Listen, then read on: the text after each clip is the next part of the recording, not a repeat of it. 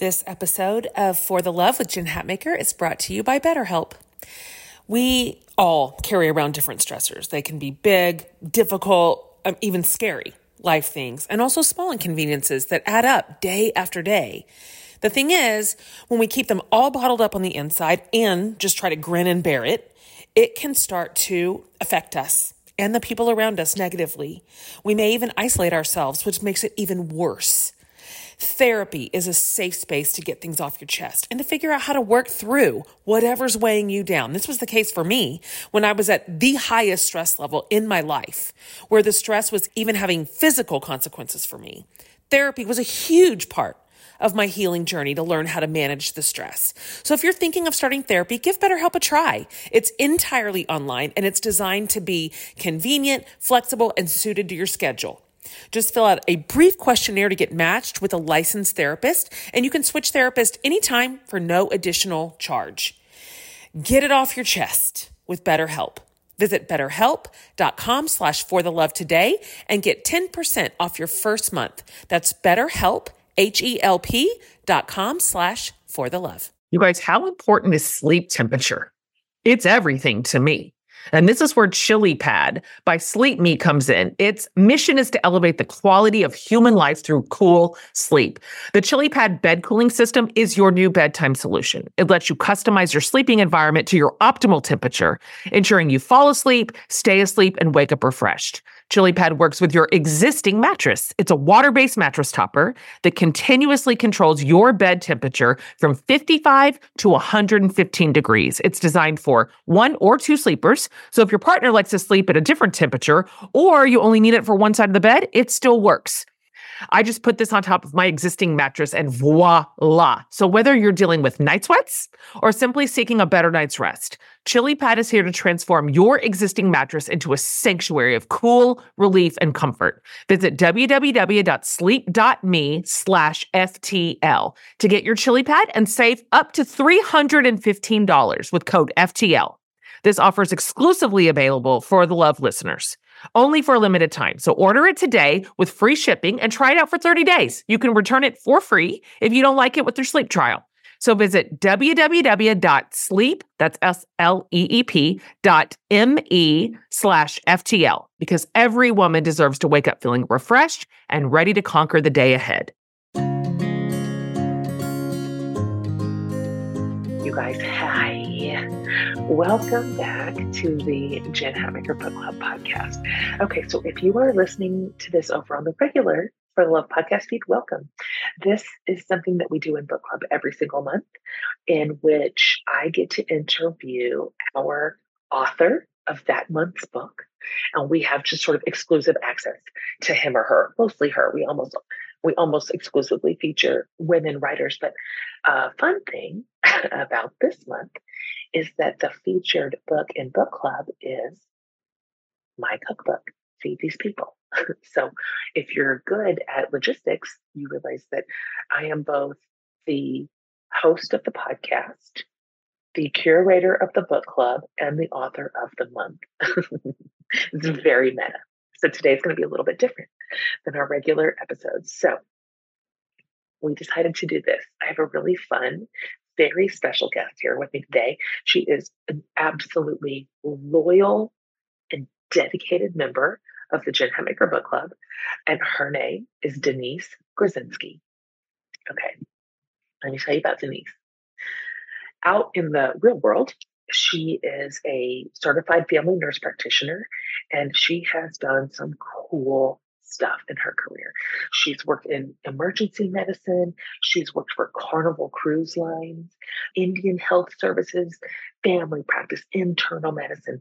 And if that's not enough, she has a concurrent career as a legal nurse consultant. I mean, she's very, very fancy in her career.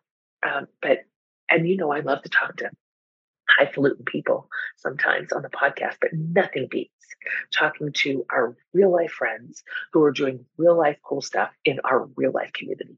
She is a force. So when Denise is not kicking ass in the medical field, she is volunteering for local animal shelters. That's like a big through line for her. She's a mom to four, and they're all kind of packed in like all basically one year after another. She's also written a children's picture book called Not Like the Others Harley's Story. She's the cutest. And she holds a really special place on my heart because, first of all, she's been a book club member since our very first book. The OG book club members are, I mean, that's a special group. And she also helped launch the in person meetup group in Central California. And you guys know that, those of you who are in that region, she started the Hill Country meetup when she moved to Texas. And she's been in several of our monthly book club Zoom chats. If you've never actually been to any of the in person meetups, y'all go. It is just life changing. Like you will love them as much as everybody else does. You're going to leave with friendships you did not even know that you needed. So Denise has been in our book club for so long, the whole time, and she's involved in just she's just loyal and committed to me too. This inside Legacy Collective and tour and launch teams, and I just that means so much to me. It's just really precious. I, I, that doesn't. I'll never take that for granted and just that level of care and love that she has shown to me over the years is just so dear. So I couldn't think of a better person to interview me on my own show as the author of the month. And so this conversation is so cute. And I just enjoy her so much and just so happy that she is a part of my community. So, you guys, here comes Denise interviewing Jen, and I hope you love this conversation.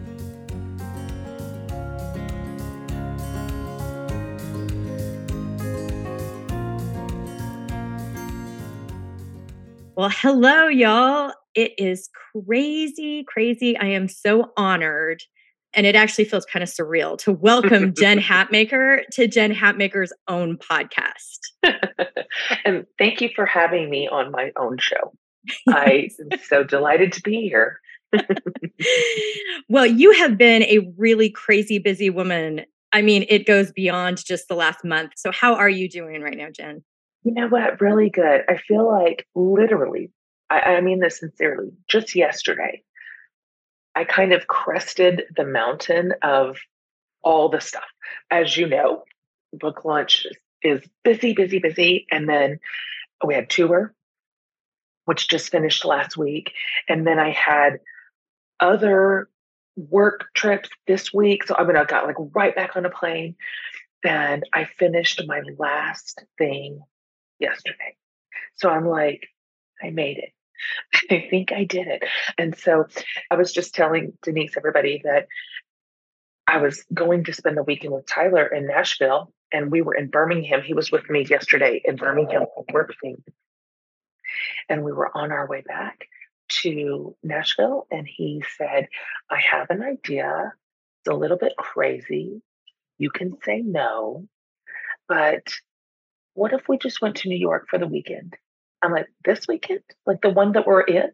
And he's like, let's go. So, anyway, Tyler and I are in New York. That's what the, this is uh, we're in New York and we're gonna have a fantastic. Any plans weekend. to see a show? Because I know you both love the totally. You, as you know, that was the anchor for the reason that we came. We are gonna see. Oh my gosh, it's a new show that just opened yesterday. Why can't I remember the name of it? I'll remember it later and I'll pop it in before the, end of the. You can just uh-huh. interrupt us at uh-huh. any point in time. Uh-huh. It'll, to it'll say, oh, there's the name. You know when the brain gives it to you. Yeah, like as soon as you stop later. thinking about it, it'll come. Yeah, exactly. And then tomorrow night, we are going to go, we're going to see Mike Birbiglia. He's a comedian and just hilarious. And Tyler loves him. And he's got a show that is running right now in New York and it ends in January. And he's been telling me, I really want to see that show before it goes. So we're going to see that tomorrow night. Here we How are. fun. How fun, right? That is amazing. Well, and I love New York and Broadway shows. Even when I've been there by myself, I just buy myself a ticket. So that resonated right. with me when you said that that's what you were doing the night you met Tyler. Yeah, I love that you do that. Anytime I meet women kind of out in the wild or just wherever, and they are saying, Oh, um, yeah, I took this trip myself. Or uh, I met a bunch of women on tour last week who were like, I came by myself. And I was like, I love that. I I think that that sense of independence and like you're good company. Like, why wouldn't you want to go to a show with you? I just, I, I love that. I think that is wonderful. I hope my my daughters are like that. Like they're like, well, if I don't have anybody to go with me, I'll go by myself because I want to. I'm like, yes, that's reason enough. Well, shoot, Remy took off for Spain. You are not. I mean, you've got a good start. you are not wrong. So you are fostering that independence in your daughters. I hope I so. Think is awesome. Yeah, I hope so. Well, before we dig into the book, because we got to dig into feed these people, what was the first thing you ever remember cooking? I've been really interested to. The first thing I ever remember. Well, and how old were you? That's another interesting piece. Uh-huh. I kind of remember vaguely cooking like a grilled cheese, like thinking, how hard can this be? It's bread, it's cheese, you put it in the pan. And if I remember right, I didn't use any butter and it was, you know, not good. So it was just like pretty toasted. T- toasted bread in a pan. But I have another funny memory of being in high school. Now this is in the like late 80s, early 90s. And so food was, you know, a tragedy. And I remember my mom buying like frozen Tyson chicken patties. And me and my best friend Nikki would take those out and we would saute them in a pan and they would be still a little cold in the middle and we'd eat them on buns. And we just thought, look, we've made chicken sandwiches. We are, they were breaded and like already cooked. Yeah, good thing you know, they were pre cooked since you trash. had them frozen in the middle, right? But like it's it's almost warm in the middle, just disaster. No salmonella there because it was pre. and I don't even know if it was real chicken. It was like the disgusting kind, like all ground up and like just nasty, like absolutely nasty. And we thought it was delicious. We'd put it on a bun and a slice of American cheese and tons of mayonnaise. And that was our um, special treat. So you can see, obviously, why I grew up and wrote a cookbook. Yeah. I think it's spectacular. And actually, it's kind of funny that you say that because I went back and I had listened to in 2018, you did kind of a question on the For the Love podcast where you let listeners write in questions. And I went back and listened to that. And at that time, you said you weren't sure we were going to get a cookbook despite our petitions and the fact that we've all been cooking recipes, That's your so beef bourguignon from For the Love is like a huge family hit. And I go to your ciabatta stuff, yeah, the just the making easy ciabatta, and that was I think Mess and Moxie. So I actually have your books in my cookbook section of my library. that is really adorable. And I love that. And you know, back then when I was just like throwing recipes on the internet, I just was like, I mean, it never really occurred to me. It, I promise you that it did not. It was not occurring to me at the time that that could be a thing that I did. I, I, it was not. But I did notice, like, I was just kind of paying attention to my own experience. And I was like, I do notice that I like this. Like, First of all, you know that I like cooking. I mean, that's that's obvious. I hope. I mean, it's not that I didn't like. I knew that part. I knew that I loved making delicious food and creating something great in the kitchen. But I noticed I really like writing about it, and to like layer over two things that I love because really I'm a writer first. Like I do a lot of things, and that's just because I don't know why. People ask me to. Like when when I started when I started, I was just a writer, and that's my favorite thing to do. Writing is my favorite. I would say that's my that's the top rung of my ladder. But then everybody was like, "Can you come speak at our event?" And I was like, "Do you think I can? Like, what? Did somebody tell you I could? Like, does that if you're a writer, does that mean you're a speaker? And uh, people kind of think it is. And so I, which know, is I, interesting because the writer tends to be not not generalization, but too much, but you tend to be more introverted. So it's totally. interesting that that's a kind of a thread through line with you write and now you speak. Hey, totally I get to do writing is. in private. yeah, that's right. And I think it was because my writing was sort of like it had so much like humor in it. And so people mistook that for charisma. and they were like, I, I think if you can be funny on the page, you can probably be entertaining on stage. And so I, you know, you know, I speak a lot, but uh, I'm not good at it, and I really have to work really, really, really hard at it. I, I'm always nervous. I'm always anxious. I over prepare. So writing is really my first love. And so when I got to apply the writing portion of my work to cooking, I'm like, why did this? These are two of my favorite things. Like, no brainer, absolute no brainer. That's awesome. And by the way, I beg to differ. I just got to see you in Austin on the latest tour, and I've seen you on several tours before that. So your preparation works because no matter how nervous you are, you do a great job. Thank you. That is a really nice thing to say. I've owned it a little bit, but after this many years, I've figured out kind of how to do it. But I'm just telling you, it does not come natural. That is not like my natural habitat. Like Tyler, he literally like was a born baby meant to he should have just been born on a stage. His child he should have been delivered as a child on the stage. You know he's just so natural at it and that's his like comfort zone and he's gets kind of into the groove and i have felt like that never. So i appreciate you saying that. Well and you have the ability to make every single one of us feel like we're the only person in the room that you're speaking to. Like that's how come we all feel like we're your best friends because you have that ability through everything you do to kind of do that thread line too and let us all feel like you know we know jen because you're so authentic with us and you make everybody in the room feel like we're such a nice thing to say. I, I will say on the other side of that like once i finally get on the stage and i am you know I'm, I'm kind of in the pocket i feel that way too. I feel like i really do feel like i know everybody here. Like this is my community. I know them. We are in lockstep a million points along the way. We are in groups and we're online together. Like I feel like when I look out in a theater full of women, I'm like, it's all my friends. Like that, and that's a comfort to me. That always feels really comforting, which is why my preference, if I'm speaking, is to be in front of my people. So, like, it's my event, it's my thing. And I'm always way more anxious when I'm in front of somebody else's crowd because I feel like, here's my friends. We're just all friends in a room together. And it's like, it feels more like a reunion and less like a performance. Well, you do a great job at it. So I want to kind of circle back a little bit because you talked about how you write and the recipes and how you've kind of interwoven that. And that was another thing I had heard you say. So I'm going to kind of quote you that you want if you ever did a cookbook, you wanted it to be part comedy, part memoir, and a cookbook. And I'm telling you, you nailed it. People laugh. You think, can I read a cookbook cover to cover? Uh, yes, but this is probably the first one ever. So, and I did. I read it cover to cover when I got it. The stories are amazing.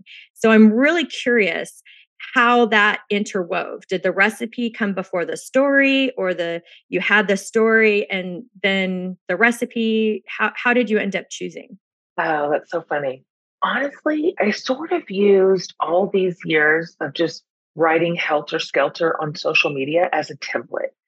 It, it isn't one by the way that is not industry standard but that's the way that i had kind of figured out food writing you know, which was just sort of outside of the kind of typical structure. And so I I thought, well, I like this.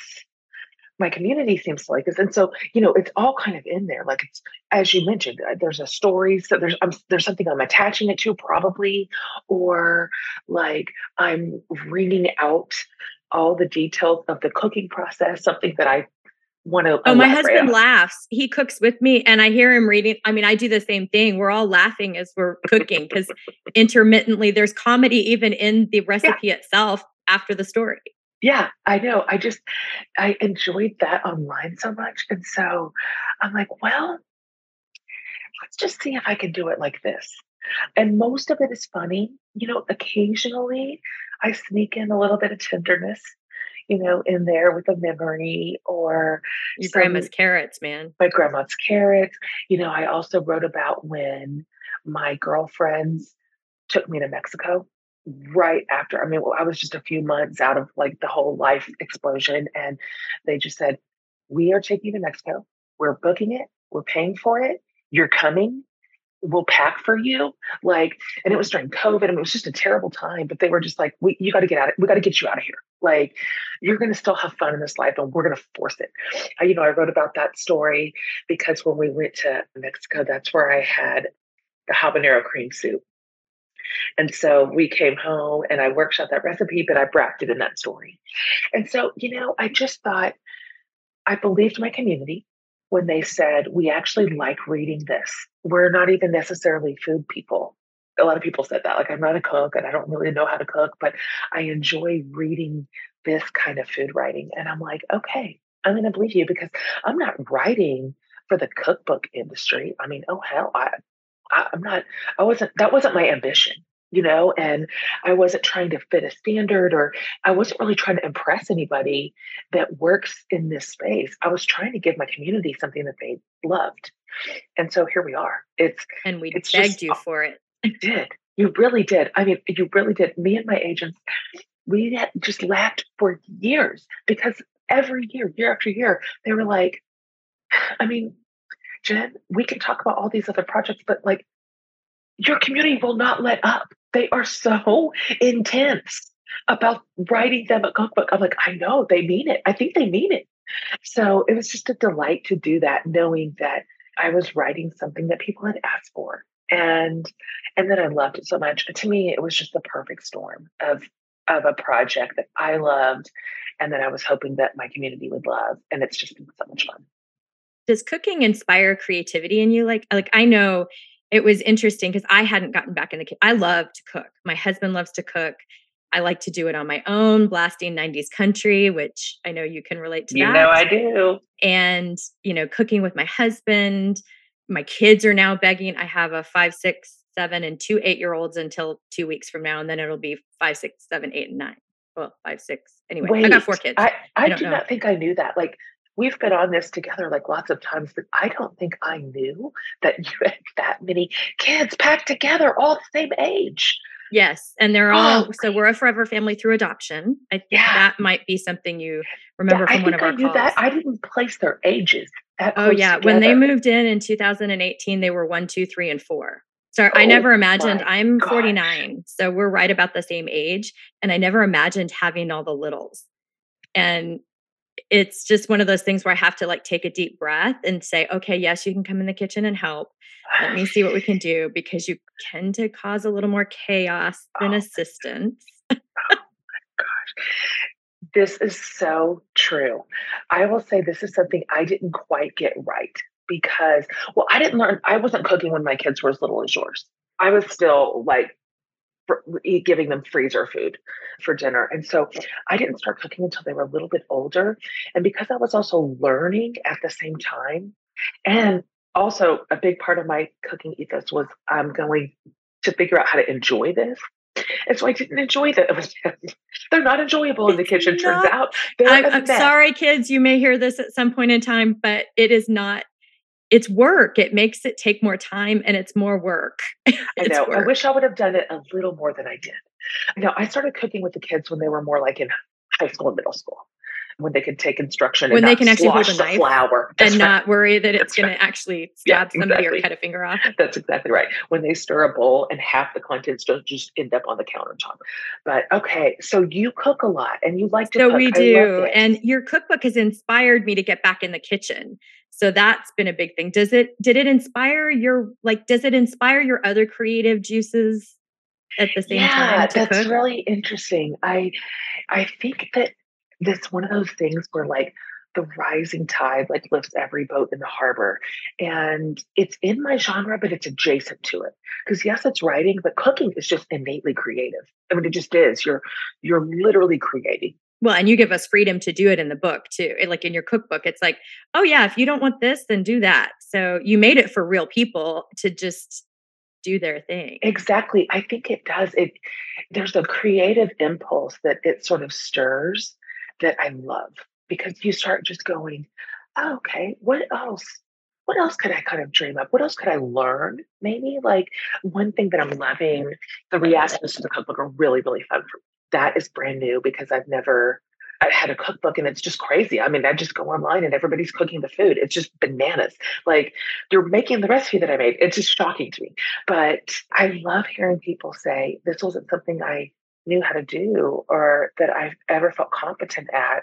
And here I'm in the kitchen and I feel like creative and I feel that things are possible. Like I can learn and my family's thrilled. And I'm just like, there's a the I think when it comes to cooking, the sum is greater than its parts. Like, I mean, yes, it's just an onion and it's garlic and you put and it's a sub sandwich, but something about it, like the process of it, the possibility of it, the nourishment of it, the and then the appreciation of it. It's like, what else? Maybe I'll learn to paint. Hell, you know, maybe I'll write a book. So I hope that it inspires a little bit of creativity in everybody, not just me for writing it, but maybe the cooks for cooking it. Oh, for sure. You know, you say it's funny that you say that about so I'm a savory girl, same as you. I'm savory. And the one and only thing that is huge on my list is that if ever creme brulee is on the menu, I'm going to get it. So I was thrilled that that is the one recipe that we were given, but I never thought I could ever do it. Like I did honestly you, did thought you try it. I have. So I have actually now I have now cooked approximately, I was going to count them this morning. Somebody really spoke to my Enneagram heart. I don't know who did it. They made a recipe list. Was it your team that did it for checking oh. them off? No. I don't know where I found it. Now I don't know where oh I found it. Somebody gosh. made a list and you can check them off as you do them. That is hilarious. As I work my I way through the book. seen that. So whoever's listening to this, if you created it, send it to Jen so she can see it because it has spoke to my Enneagram heart that I have this like I'm going to do every single recipe in the book. But so I've done about 18 or 19 of the recipes at this Oh point. But I was on your launch team with you Yeah, too. So yes. that was That is amazing. I love that you tried the creme brulee. It's actually not as hard as you thought, right? it wasn't hard. And it was a hit with every single person. it can't not be. Like nobody doesn't like creme brulee. It's not even hard. It's just that you have to do it far enough in advance. You know, so but that's not hard either. Like Well, and so many people have it- said, You you did it and you don't do you have the torch? I'm like, Oh, no, don't need it. Jen told me I don't need the torch. I don't have a torch. I didn't need the torch. No, I put mine under the broiler, and then I just watch it. Like I just stare Yeah, at it because I'm like, like at this hawk. point, at this point, if I overbroil that sugar, I just won't be able to live with myself. Oh, it's so yummy. I love that you tried it. That's so fun. We and I was so pleasantly surprised. I was like, yay, I can do it. Jen showed me I can do this by putting this in her cookbook. And again, we had like we I had only made I had ramekins for enough for my family. And so I had made enough for my family. And then it turned out that it was football Sunday that I did it. And so I had the queso dip, which my Oh, girlfriend that brought her family yeah. over here cannot stop talking about the queso know dip. so good. She said, I can't even stop thinking about it. I just, she goes, Why can't I not stop thinking about the queso? it's so cute. And then I made creme brulee, and they have four kids too. So Oh, yeah. I, I may have accidentally made it sound like I have five kids, but I only have four, Uh-huh. only. Uh, But red flag. uh, they have four as well. So when they came over, we had to split up the creme brulee. And I have a video of everybody screaming for more. Like no way. they sat at the table screaming more. I cannot quit. That is so funny and cute. All I can just picture is a bunch of little like preschoolers and They are. It's a bunch of little, everywhere. yeah, Uh-huh. elementary school kids, and they all are well outside of their one daughter is a little older, but yeah, and she was laughing at all the littles. And that's uh, the other thing. So I have a really funny story about the spice in your recipes too, Oh, So, let's hear it. because I have out of my four, I have two that are not spicy. My two middle kids are not spicy kids, and so I'm constantly having to kind of uh, shift and adjust as we go through these recipes. But one of those two, which is my six year old son, came home because at school he had gone and they'd gone to a local garden and picked jalapeno poppers or jalapeno poppers. I say that every time, time I do this jalapenos. Jalapenos. He can't Oh, pick a yeah. jalapeno popper. That's something you get out of the frozen food section. That's true, but it'd be impressive if he figured out how. Yes. But anyway, so he brings it home saying he wants to cook out of it and he points at your cookbook that he wants us to make a recipe out of your cookbook because I'd been cooking out of it. And I didn't, I couldn't, I just couldn't dissuade his little heart that he was not going to probably appreciate what we were about ready to cook with a jalapeno pepper. Did you but do it? we did. And I did, I chose the taco cups and I can't remember if, I don't remember if jalapenos were actually in the taco cups I don't remember if it was actually part I of think the recipe. I had it like as a possibility. Like when you make your toppings bar, I'm sure I had jalapenos on there because Yeah. I would 100 percent jalapenos on mine. Right. Well, so we're like, so we're going to add it because I figured the taco cups, and they were, they were really fun. He could take the little, you know, he could Uh-huh. create the cup and do, and he was able to do all of that. Okay. My husband and I would eat like the the filling just out Yeah. of the pan. That's how much we liked it. But let me ask you, did you do you think that picking the jalapeno, cooking with it, do you think it changed his taste bud at all? we can only pray to the Lord that it did.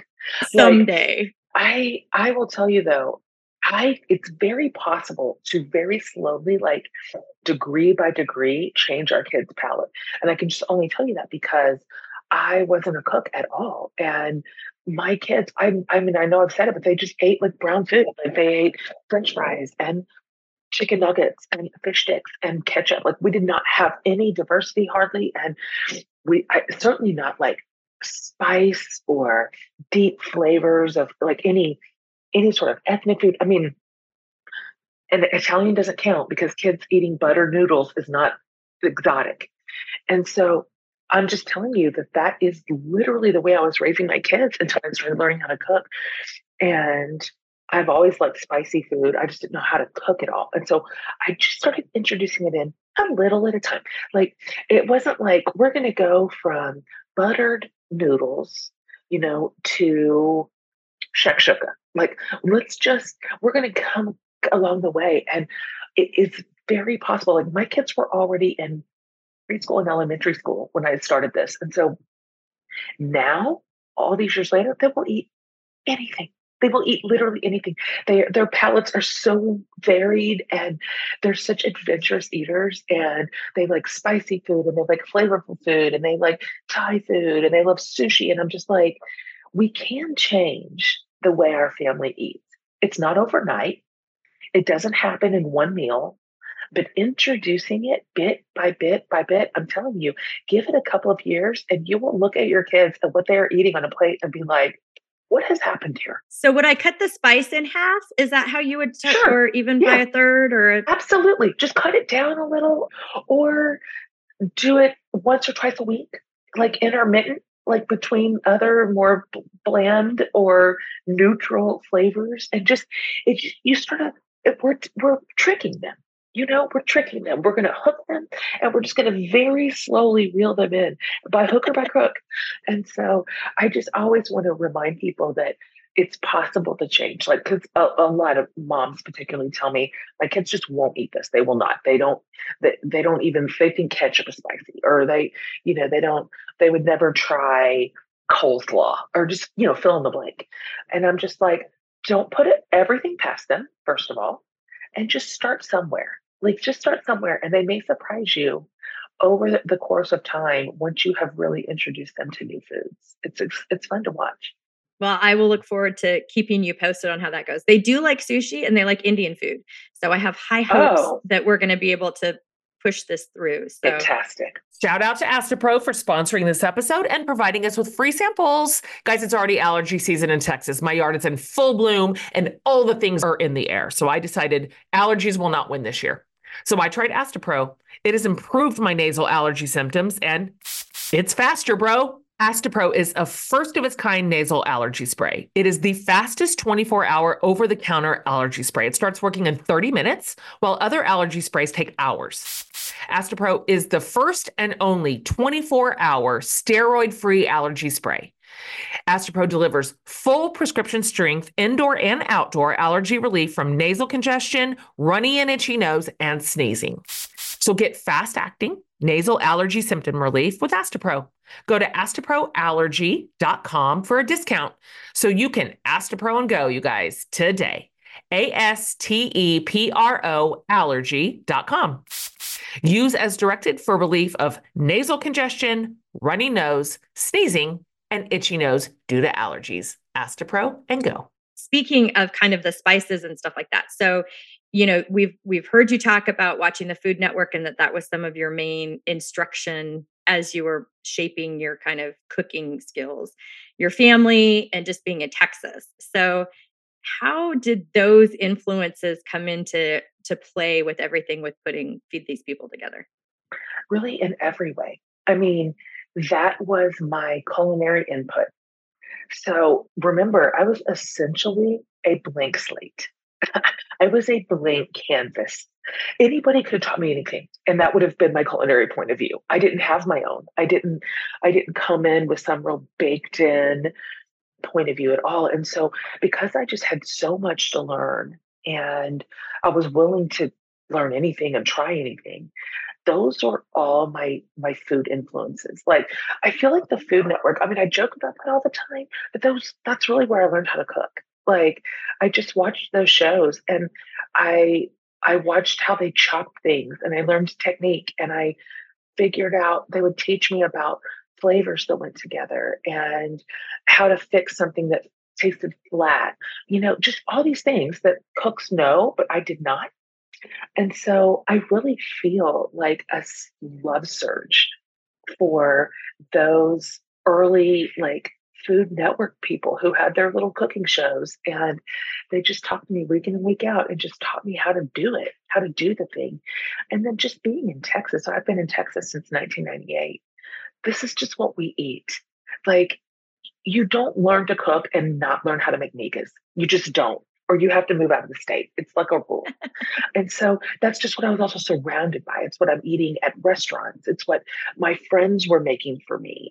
It's what we'd come to Christmas parties and somebody would bring a huge pan of tamales they made all day the day before with all their aunts and their grandmas.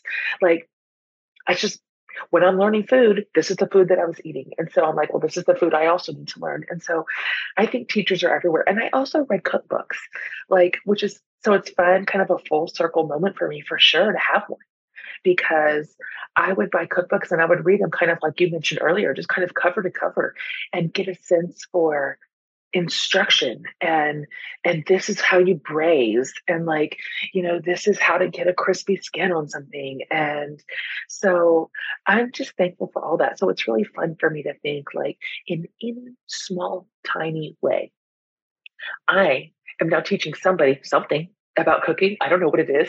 Whatever the thing is that they're learning, they're like, Well, shoot, you taught us in the very beginning of the cookbook about leeks. And my husband was in the freezer the other day and he's like, "What is this?" And it's the ginger. It's the frozen ginger.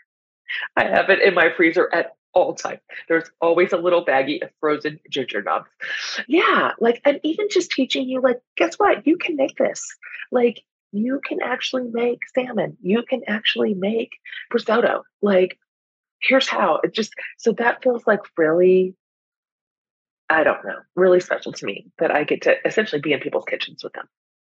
Well, and it's really fun to be doing it and to kind of feel like you're there as well, which I because I'm in book club, I we got to cook with you this last Tuesday, and that was yeah. Really and we're fun. doing it again on Monday. Uh-huh. Yeah. So I'm going to be at my mother-in-law's house oh, attempting. Yeah, attempting. So they're vegetarian. So I grew up oh. kind of on a combination thing, and I'm an animal, kind of an animal. Well, not just kind of. I'm an animal activist, right. Pretty much. About you. Uh-huh. and so I should be, by all intents purposes, a vegetarian. Right, But I'm but not a principle. vegetarian. okay. Yeah. But you're like you eat a lot of vegetarian food. I eat a lot of vegetarian, Yeah. but I've got some meat substitutes already that I'm that I'm using. So I will be trying to make our Monday recipe with a meat substitute. So I have to figure out my way through it. And I'm going to be in Oregon. So I'm not going to have HEB, which I love HEB. Uh, right? Who doesn't? Sorry, Texans, that is one of the best part of Texas. It genuinely is. It Like, is amazing. And I live in Kerrville where it, where it all started. Oh, fancy. Oh, gee. Yeah, people are like, why do you guys talk so much about your grocery store? I'm like, I can't explain it. You have to come and I'm like, it's actually a place you have to. My girlfriend came from Chicago and I I'm like, you have to go to HEB with me on a day. Like this sounds uh, ridiculous It that you're gonna go to the grocery store with Yeah. me, but I'm gonna take you to the grocery store with me.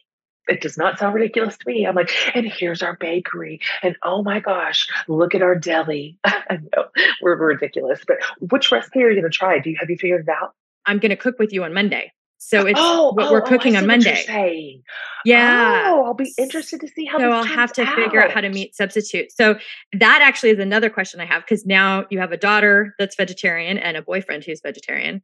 Do they have a favorite meat substitute swap out for your recipes? Have you? It's so interesting because I'm learning, especially now with Tyler. Sydney rotated in fish and seafood years ago. So she's had like, I've had that option for her all the time. And then she added chicken if it's sourced right. Like she's very particular about that. So, so I've been able to expand the way I cook for Sydney, but with Tyler, he is a all the way vegetarian. Like there is no chicken, there is no seafood. So I am just now buying some of those meat substitutes and like testing them out to see what tastes good, what tastes the closest to the original, because they don't, they're not all the same. No, they're not created equal. I would love to hear your opinion here. Like I have a like a crumble or a sausage that I could crumble, like a soy essentially. Well, and I get a lot of times from the frozen food section when it calls for like ground beef, the ground beef crumbles. And then I actually have done the so to make chorizo because you were very specific about the taste of the chorizo meat, right? Yeah, I was. but I found, oh shoot, it's on Amazon, but it's a chorizo flavor packet. Oh. And so I oh. take the ground veggie crumbles uh-huh. and put those in the frying pan and kind of defrost that and stir in the chorizo as part of my flavoring prior to putting in all the other stuff that I'm going to Fantastic. mix with it. H- how'd it taste? Really, really good. That's part of what we did for the taco cups, I think. I because I didn't use beef. What's the brand? Do you know? I would have to walk over to okay. my freezer. That, but that's can, what I'm trying to figure out right now. Like, which is the best brand here? Like, who does the best job? Like with texture and Tyler cannot eat impossible. Like he can't do the. He's allergic. It's so unfair. Like he's already vegetarian. He's a vegetarian, and he. And he oh my god! And he doesn't. So I remember hearing he didn't like onions. That was something that we found out on the. So upsetting. so upsetting. Like it's almost makes me want to break up. So, what's his favorite flavor? His favorite food and like the flavors that go with it are is Mexican food. So it, it's it's easy to eat Mexican food and be vegetarian. You know, it's just so easy. You beans and all the vegetables and the rice and the you know it's all in there. You can do beyond. You can do the beyond burger and the beyond meat substitutes. And so anyway, I'm on the prowl. So those are the only meat substitutes he can use as the beyond ones? No, no, no. He can't. He can use all the rest of them. Oh. He's just allergic to imp- the impossible. Impossible brand. Oh, okay. All right. But I'm just like, okay, I'm gonna have to start testing this out. Because sometimes you just want the you can't just omit it. You need to substitute it with something. Yes. That's exactly right. And you have to be careful about what you're doing it with. And it's not just going to be about tofu. In fact, I, I'll let you know when I try it. I'll tag you in my post as I typically do, but we don't eat shrimp. And so we're actually looking at putting vegetarian food is also not always healthy for you. My cholesterol level tends to go up a bit when I'm doing a lot of the meat substitutes, but we have something called scallops, which I wish they wouldn't use real names for food for vegetarian food because it gives the people that are trying it an incorrect assumption that it's going to taste yeah. like what it's called. Totally. So, like a Veja-Link, right? That's a, a Veja-Link is actually a vegetarian hot dog. Got it. I love them. I prefer it over them. I can eat them straight out of the can, which some people might think is totally gross. Not me. But I grew up eating it. But you make it look like a hot dog, and then people expect it to taste like a hot dog, and it's not going to taste like a hot dog. So there are some meat substitutes that will kind of take on the flavor and scallops are one of those things. It's just a soy product and we're, so we're going to try it in replacement of the shrimp at some point in time for one of those recipes. Report back to us. Like, you know, I'm hoping for a million reasons that I get to write another cookbook. I just would love to repeat the project. It's just so much fun. But now I think the second go around, I would be a little bit more dialed into alternatives, both in the original recipe. I've got some some vegan and vegetarian recipes in there that I wrote as is. Like it's not an alternative, but like this is the recipe because some of them right. are just delicious. Well, and, and Sydney's like some of Sydney's favorites are in there, and they're. Del- I haven't. I have to admit, I haven't done them all yet, but yeah. they're delicious. Yeah, like the cashew cream sauce. It is a delicious. It's not just here. Let me give you an Alfredo recipe, and for the vegans, here's your version. Like that is the version. So to center some alternative approaches, but then also just give a few more options. Because I'm getting that question a lot, like in a lot of interviews, they're like, what about, you know, if we're gluten free or what? I mean, a lot of people are. What if we're vegetarian? And so I, I kind of wish I would have baked in a few more sidebars like, here's what to do if you don't do this. So I think I would add that next time. Knowing how to speak and understand a new language can be an invaluable tool when traveling, meeting new friends, or just even to master a new skill. But it's not always simple when you're bogged down by textbooks and structure classes. That's why so many people trust Rosetta Stone. Rosetta Stone is the most trusted language learning program, available on desktop or as an app. It truly immerses you in the language you want to learn, like Spanish, French, Italian, Chinese, and more. You won't just be studying English translations. The Rosetta Stone intuitive process helps you pick up a language naturally, first with words, then phrases, then sentences. Don't put off learning that language. There's no better time than right now to get started. For a very limited time, listeners can get Rosetta Stone's lifetime membership for 50% off. Visit rosettastone.com slash rs10. That's 50% off unlimited access to 25 language courses for the rest of your life. Redeem your 50% off at rosettastone.com slash rs10 today. So that's another question I have as where I'm probably, you've got to go out there and see New York with Tyler for sure. So what's next up for you? Right. Well, relaxation first. Yeah. Enjoy your vacation 1st I Mhm. almost hate to ask you that question because you're not even like you haven't even like come we're still on a high from the cookbook, which we need to enjoy.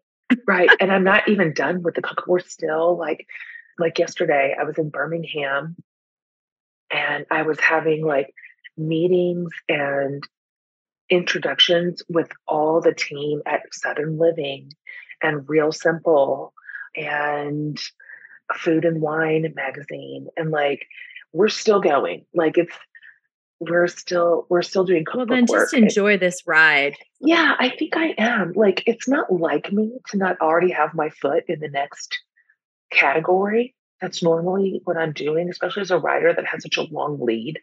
But I think I'm going to just sit in the pocket of this a little bit.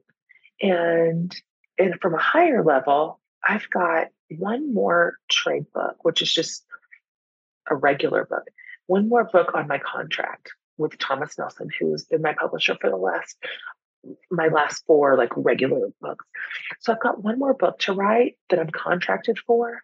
So I'm noodling that one. It was it was technically due last May, not this May, but last. But you know, I was coming off of just no way. It's just, Right. an absolute. well, and like no you said, way. the cookbook was actually what you needed it to be. It needed to not For be sure. that mental dive. So I, I so did they it. not publish i uh, forgive me for my naivete but did they not publish the cookbook Right. Cook was with a different publisher. And so, you know, we went with a publisher for whom this is one of their specialties. And Thomas Nelson is an imprint of HarperCollins, as is the publisher that I'm with right now. But their genre is different. And so cookbook is so it's such a specific genre. It's such a makes specific sense project. actually So this is with another one. And so, you know, I wasn't ready to write a book in my normal category when that book came due. I was just at the I was still sunk. You know, I just I couldn't have strung four sentences together that were meaningful. But it's gonna be interesting now. Like I'm, you know, on the other side of this just complete sea change in my life, I'm like, hmm, I've learned a lot. I have something new to say.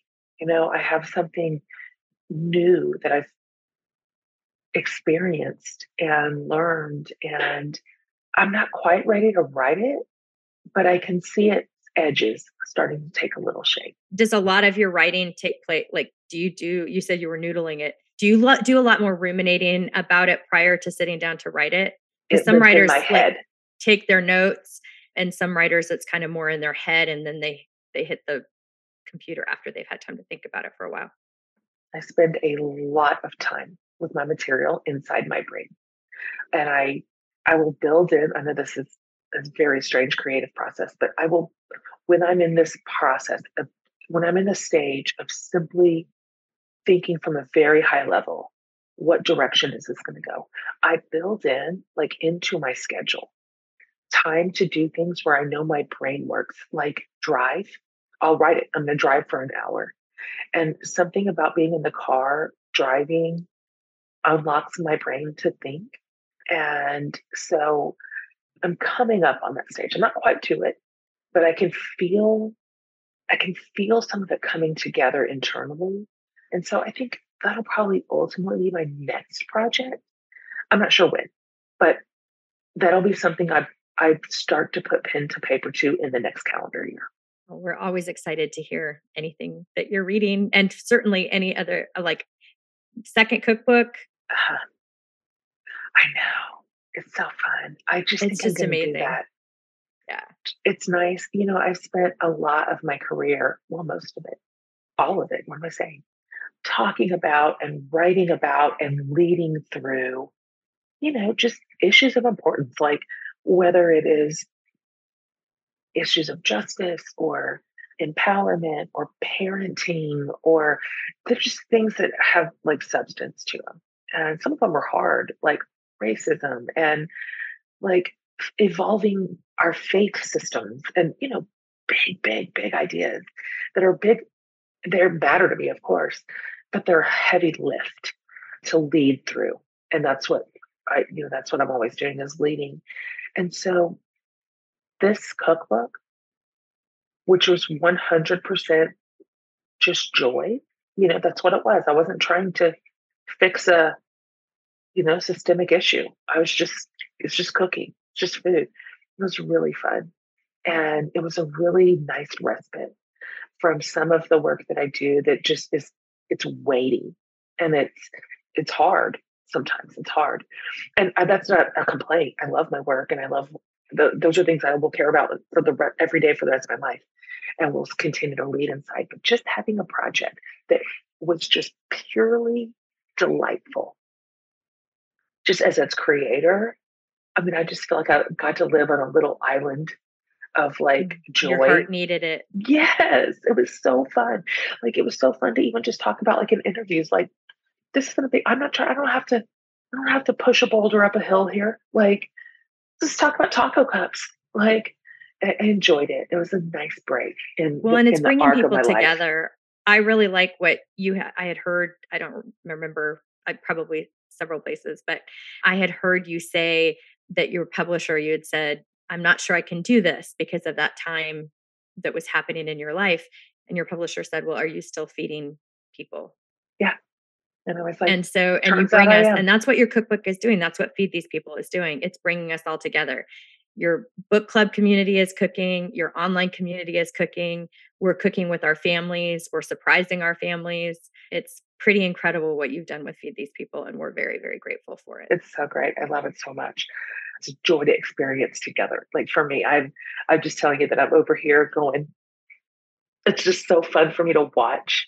And I will forever be so grateful for this little window in my life, this little feed these people cookbook window and my community who just came on board like champions like sure cookbook yeah let's do that it's the best like the absolute best mm-hmm. well before we wrap things up in your you know you can't get away with it your team when we start talking about questions I was like, we can't get away without asking Jen her own question. Like, we have to ask her what's saving her life right now. Yeah. I know. You have to. There's no way around it. Like, no. Uh-huh, it has to be asked. I am I'm of, of two minds. Well, like you said, it's yours to roll with. That's what you tell right. all of your guests. Sure. You're a guest on your want. own show. So let me repeat back to you what you say. It can be silly, it can be serious, it could be multiple things. It's whatever you. You are correct. Two things feel really energizing to me, if that's the right word, like, or just just giving me a little bit of life, literally, to take the question on its face. I don't want this first one to sound mean. I don't know how it's going to sound. Well, considering that you're not mean spirited and grace is the thing that we learn from you. It's true. Not mean spirited. I'm two months into not having any kids at home. You know, obviously with Remy in Spain, she would normally be home still, but she's in Spain and everybody else has moved out. And so it feels so great to have a breath. I've been parenting for so long, and I've been parenting the last two and a half years by my entire self. And and and hard parenting like the hardest i mean managing so much of our trauma and on my kids trauma and having no partner in it at all and just it just wore me out. I mean, it really just wore me out. And so all of a sudden, just having Tyler Merritt yesterday saying to me, What if we got on the plane in two hours and went to New York this weekend? And I went, Yeah, I can do that. Like, I can do that. It never in my whole life have I been able to do anything like that. And I can do that. It feels good. I feel like parent, I worked really hard at parenting, so hard for so long. And this sense of, well, it's freedom, and there's no other way to say it. It feels great. And parenting is beautiful. I chose it. I wanted it. I grew it by adoption so I could do more of it. So it's it's not that. It's just it's heavy. It's a super heavy mantle and so much work in a big family. So it feels amazing to have a lot of my time just mine. Like, what do I want to do? What do I want to do with it? And then I can't help it. Like, I know this is, I know, I know, I can't help it. It's just, but also Tyler you know, just it's such a joy to be in a relationship with him. And it's such a surprise. It's so wonderful to watch you two together. And it, your his Instagram live where his mom got on to, I mean, just watching you two interact. In fact, I went to the Austin part of your tour, but when you came out with the version that we can purchase the video with you with one of the sessions with you and Tyler, I'm like, I've got to see it because it's just, and to see so much joy on your face, Jen.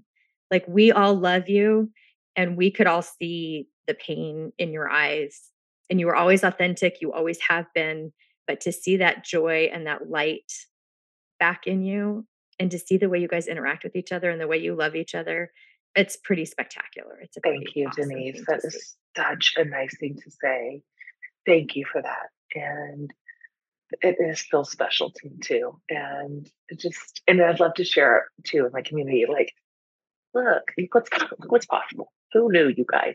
You know, we just went through so much hard stuff together as a community. So we might as well go through the good stuff too. Right? I quote I quote your fair. counselor's life raft thing from swimming, that post from all those years ago now. That look up and just see who's on your life raft. Don't think about who's on the shore. And I quote it to myself and friends oh, all the time. But then to know and just to get to see it, like I said, it's just such a wonderful joy to see Thank you, you. so happy. That's so sweet. Thank you for interviewing me on my show. You are very good at this. Fantastic job. It's not always easy to be an interviewer, is it? Like, no, it is not. it takes a, a it's a skill set that is not necessarily simple. So you did beautifully. Thank you. Thank, Thank you. you. for this was this so much hour. fun. This was such an honor to be able to do this with you. Absolutely perfect. See you Monday. See you Monday.